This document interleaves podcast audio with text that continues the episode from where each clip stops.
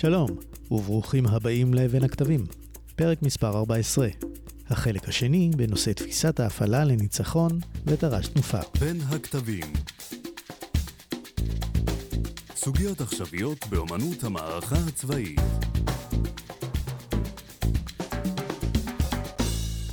בפרק הקודם הצגנו את תפיסת הניצחון ותר"ש תנופה. כעת נעמיק מעט בתפיסה בעזרת מפקד מרכז דדו, תת-אלוף ערן אורטל, שנשען בתשובותיו גם על ידע היסטורי רחב. אני ליאור רשף, ואתם על בין הכתבים.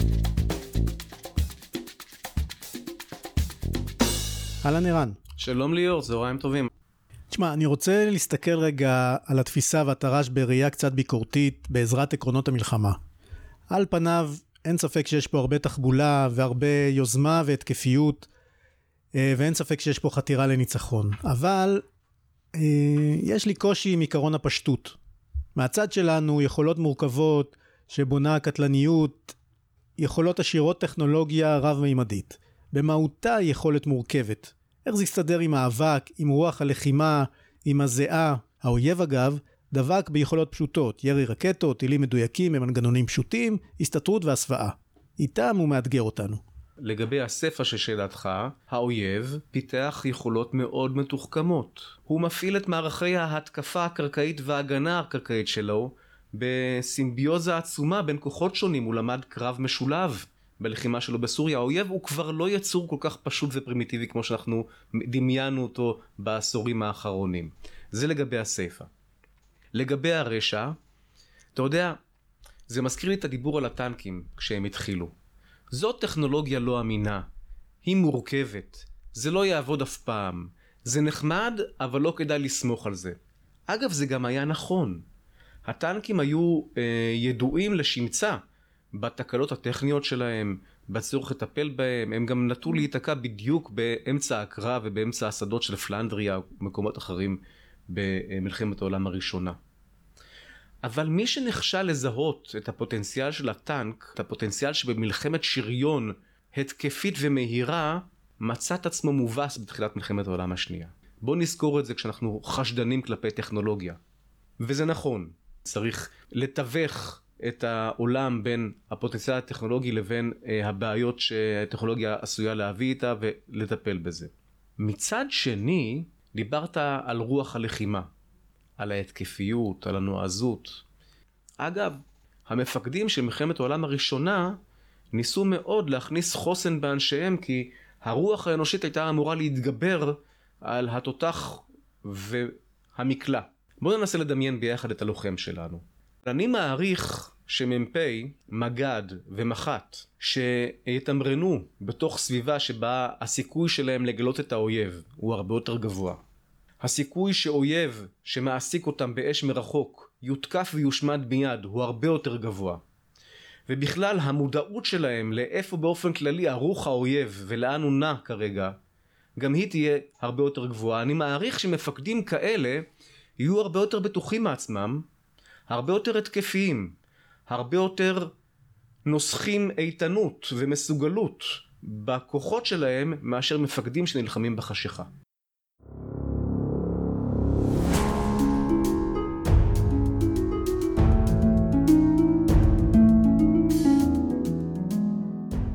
תשמע, זו תשובה מאוד מעניינת, התשובה על הטנק, אבל אתה גם החבאת שם עוד אמירה של למידה מתוך חיכוך מבצעי. כן, אתה צודק לגמרי. מדברים על אה, חידושים ועל רפורמות ובעיקר על טכנולוגיה בשדה הקרב כאילו זה דיבור של אפס או אחד. נביא את הטכנולוגיה, יש לה סיכונים, היא תכשיל אותנו ונפסיד. אבל לפעמים בלי הצעד הראשון לא בא צעד שני ושלישי. ובלי אה, תקלות של טנקים ב-1917 אין בליצקריג של טנקים ב-1939. ובלי גמגומים מקרטעים של טנקים ראשונים בקרבות ב-1916 אין קרב קמברי הידוע במלחמת העולם הראשונה שבו קורית ההבקעה הראשונה של כוח טנקים גדול ומרוכז. וכן, אף אחד לא מתכוון לוותר על היכולות המסורתיות. הן לא כאן בכדי להיעלם, הן כאן בשביל להתחזק. להתחזק על ידי מה? על ידי יכולות נוספות שהצטברו עליהן בצורה הדרגתית, ונלמד אותן, ונתאמן בהן, ונשפר אותן תוך כדי תנועה, ובאמצעותם נוכל לנסוך רוח חדשה בכוחות שכבר יש לנו. הבנתי. ערן, קושי נוסף שמצאתי בתפיסה קשור למיצוי הכוח. דגש על כוח אדם וכלי לחימה. כל הרעיון ביבשה זה הרבה וזול. אבל הרעיון שאתה מתאר של צבא יבשה טכנולוגי, שצד מטרות, כמו שחיל אוויר צד מטרות ומייצר עליונות אווירית, מחייב הכשרות ארוכות וכוח אדם מותאם. כן, אתה מצביע על סיכון. אנחנו כבר היום חשים, אה, אחרי עשרים שנים של מערכות כמו צייד, את הקושי שלנו להכשיר אנשים להפעיל טכנולוגיות מתקדמות. הן מתקדמות כל הזמן, ולמשל בעולם המילואים נורא קשה לעמוד בקצב של הרענונים. אבל זאת הנקודה. האינטואיציה של מפקדי היבשה, אינטואיציה שמבוססת על הניסיון של 20 השנים האחרונות, האינטואיציה שלהם לפי הטכנולוגיה גם מקשה על הכשרת הלוחמים ויותר מכך, היא גם מצמצמת את חופש הפעולה של המפקדים, האינטואיציה הזאתי, הגיע הרגע שהיא צריכה להתהפך. מכיוון שאנחנו נמצאים בגל טכנולוגי שבו המחשב לא חייב יותר את המפעיל האנושי לכל, לכל פעולה שהוא עושה.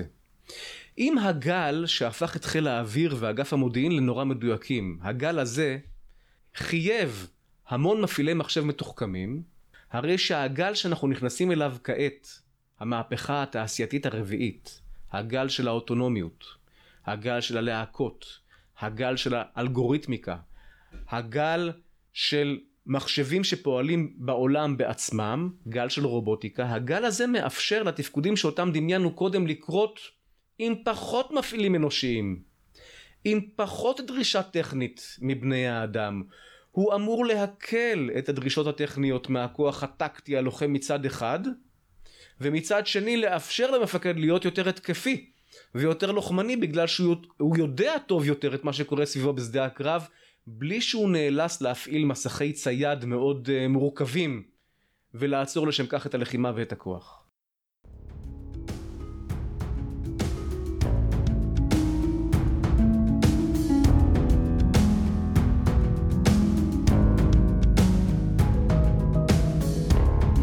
זה אומר, אבל האנשים שתגייסו לתפקידים האלה הם אותם אנשים, או שצריך אה, לגייס עכשיו כוח אדם אחר, כוח אדם יותר טכנולוגי, לתפקידי לחימה? ככל שאנחנו יכולים לדמיין את העתיד הזה, ברור לנו לחלוטין שהלחימה בחוד תמשיך להיות לחימה בחוד. הרובעי, המקלען, מטול הרימונים, טיל הכתף, התצפית, הרתק, כל אלה ימשיכו להתקיים. אבל בתוך מעטפת סיור טובה יותר, כלומר תצפית וחישה ועיבוד מידע שפועלים סביבם בשדה הקרב. עכשיו מה זה העיבוד מידע הזה והתצפית והסיור והחיישנים? אלה כטב"מים רחפנים ומכ"מים שנמצאים בתוך הכוח. מישהו בכוח, מפקד כלשהו, יודע למקם אותם במקומות הנכונים בשדה הקרב, לרכז מהם את המידע ולעבד אותו. כנראה שבאוגדות ובחטיבות, אולי בגדודים, נצטרך מפעילנים בעלי תפקידים שיהיו מיומנים במשימה הזאתי. ייתכן שהם אפילו יצטרכו להיות מיומנים בלעדכן את האלגוריתמיקה על פי תנאי הקרב. שיפורים שקשורים בלמידה שקורית תוך כדי יום הלחימה. אבל לא נצטרך באמת להחליף את המסה הלוחמת של הכוח. נצטרך להוסיף בעלי תפקידים כמו שבעבר הוספנו בעלי תפקידים כשהגיע צייד או שהיום הוספנו בעלי תפקידים בשביל לתאם טוב יותר את הפעולה של חיל האוויר לסיוע כוחות היבשה. במרכז התוכנית חיזוק הקצה המבצעי, היחידות הלוחמות, כוח האדם בהן יוגדל כדי למלא חוסרים. הלוחמים יגיעו ממפקדות ובתי ספר שבהם הם מוצבים היום. עלות התוכנית יותר מ-30 מיליארד שקלים בחמש השנים הבאות. בינתיים, כידוע, אין תקציב. הרמטכ"ל אומר שהפער בין צה"ל לאויביו מצטמצם ואסור להמתין עם ההתעצמות, ולכן התוכנית כבר יצאה לדרך. בינתיים, באמצעות כספי הרכש מארצות הברית והסטות תקציביות בתוך הצבא. תשמע, ערן, השתכנעתי, אבל כשעושים זום אאוט, אולי זה, זה לא מתאים לתקופה. זה עולה המון כסף. יש משבר כלכלי שנוצר מה-COVID-19. ואכן עלו בשנה האחרונה אה, קולות שאמרו, חבר'ה, זה אחלה תפיסה, ותר"ש מצוין, אבל כרגע סדר העדיפות הלאומי נמצא במקום אחר. וכשגלגלנו את המחשבות האלה, יצאנו, משה אלבו ואני, לחקור דוגמאות היסטוריות לסיטואציה דומה. מקרה המבחן הטוב ביותר שמצאנו אה, היו עשרים השנים שבין שתי מלחמות עולם. אני מזכיר לך, העשור הראשון אחרי מלחמת העולם הראשונה היה עשור של שגשוג כלכלי. שנות השלושים כבר היו אחרות לגמרי. הבורסה בארצות הברית נפלה, כל כלכלת העולם שקעה למיתון לשפל הכלכלי הגדול הידוע בהיסטוריה, ומה שעוד קרה, המהומה הפוליטית בשנות השלושים, בין היתר בגלל המשבר הכלכלי, העלתה שחקנים שליליים לזירה הבינלאומית.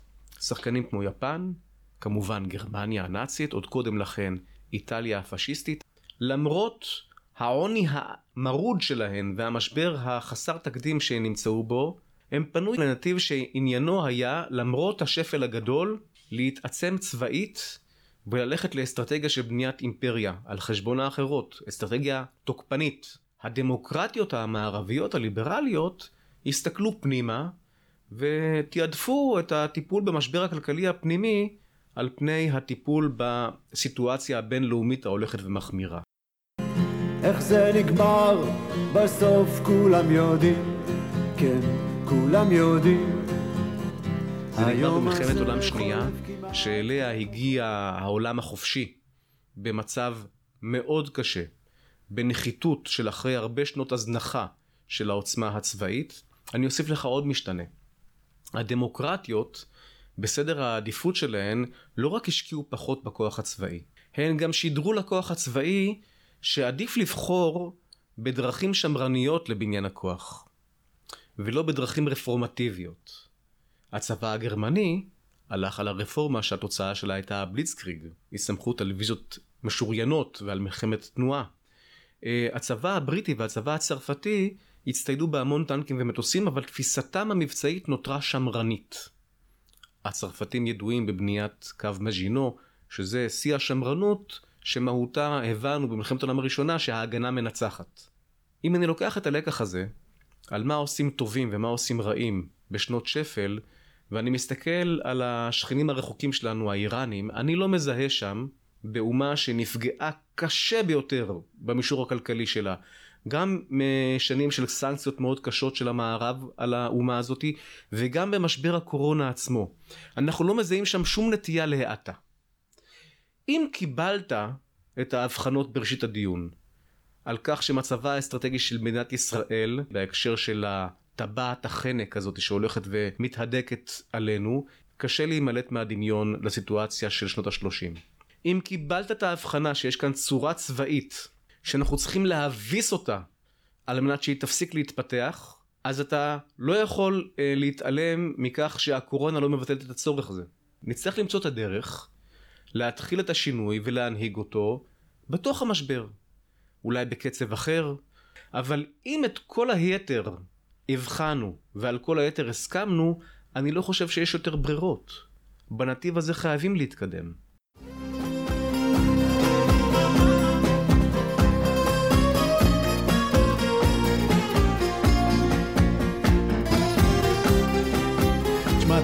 פה שינוי מאוד דרמטי בצבא. איך עושים שינוי כזה תוך כדי שמירה על המוכנות? תראה, אני חושב שהמילים השתנות, טרנספורמציה, הן מילים שנשמעות נורא מאיימות. אני חושב שמדובר במעשה הרבה פחות מטלטל מכפי שנדמה.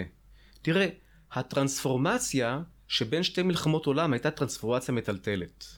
בשביל להקים דיוויזיות משוריינות, היה צריך לבנות טנקים יש מאין. בשביל לעשות את מהפכת נוסעות המטוסים בציים, היה צריך לבנות נוסעות מטוסים. ענקיות, שעלותן במונחים ריאליים של ימינו היא מיליארדים. כשאנחנו מדברים על הרעיון של הכוח המתחדש היום, אנחנו לא מדברים על לבנות שום דבר יש מאין. אנחנו לא מתכוונים להחליף את הטנקים, שזה דבר נורא יקר. כן, ממשיכים לרכוש טנקים, אבל זה וקטורים ממשיכים. לא מתכוונים להחליף את המטוסים שלנו, כן, קונים טייסות אדיר חדשות, אבל זה הוקטור הממשיך. אנחנו בסך הכל משתמשים באנלוגיה הזאת של העיר החכמה. אנחנו לוקחים סך הכל שכבה של חיישנים, תקשורת ועיבוד מידע. היא הדבר הפחות יקר בשדה הקרב, אבל יחסית לדברים אחרים, לקנות רחפנים, כטב"מים, להפעיל אותם בלהקות ולקשור אותם ברשת תקשורת, זה הרבה פחות יקר מאשר להחליף את הכוח. אין צורך להחליף את הכוח הקיים, החליפה הזאת מתלבשת עליו ומשפרת אותו, ולכן האילוצים על כשירות הכוחות הם לא כבדים. צריך לדעת להפעיל את המערכות הללו, צריך לדעת למצות אותן עד תום. אבל כבר לא מדובר בללמוד להילחם מאפס על כלי חדש כמו טנק. מדובר על יכולת לקלוט מידע מעובד בצורה יותר נוחה ושמגיע מיותר מקורות ולמצות את היכולת החדשה טוב יותר. אין כאן באמת לא החלפה של מכלולי כוח שלמים חדשים בצה"ל, לא החלפה של שדרת הפיקוד, לא שינוי של תפקידי הלחימה המרכזיים. העיר, העיר, החכ... העיר החכמה מהי? אלה הרחובות שאנחנו מכירים, החנויות שאנחנו מכירים, הרמזורים שאנחנו מכירים. מה שמשתנה זה שאני משבץ יותר חיישנים ברחובות, קושר אותם בתקשורת, מאבד את המידע ומפעיל את הכל הרבה יותר טוב, הרמזורים זורמים חלק יותר עם התנועה, פינוי האשפה זורם חלק יותר עם שעות השיא והעומס של אה, התנועה ברחובות וכולי וכולי. אולי בפעם הראשונה בהיסטוריה אינני בטוח לתקן שעון בעודו מתקתק. להלביש על כוח קיים מעטפת חכמה ולהפוך אותו לטוב יותר.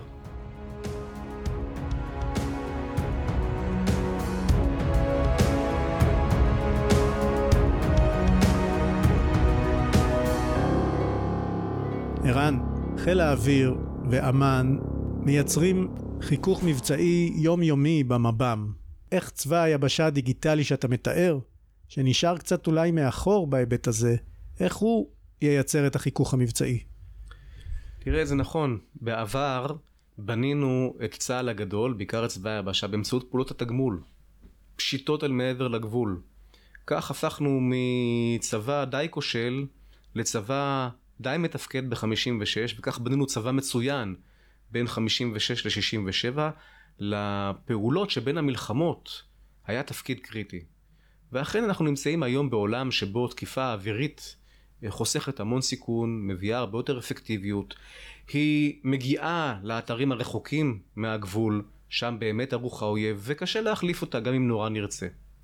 והיבשה אכן נמצאת באיזושהי עמדת נחיתות בהקשר הזה. מצד שני, עולם הגנת הגבולות הוא מעבדה טבעית ומאוד מאתגרת להתנסות, להתחכך ולהתאמן בכל אותן יכולות שאנחנו אה, תיארנו כאן.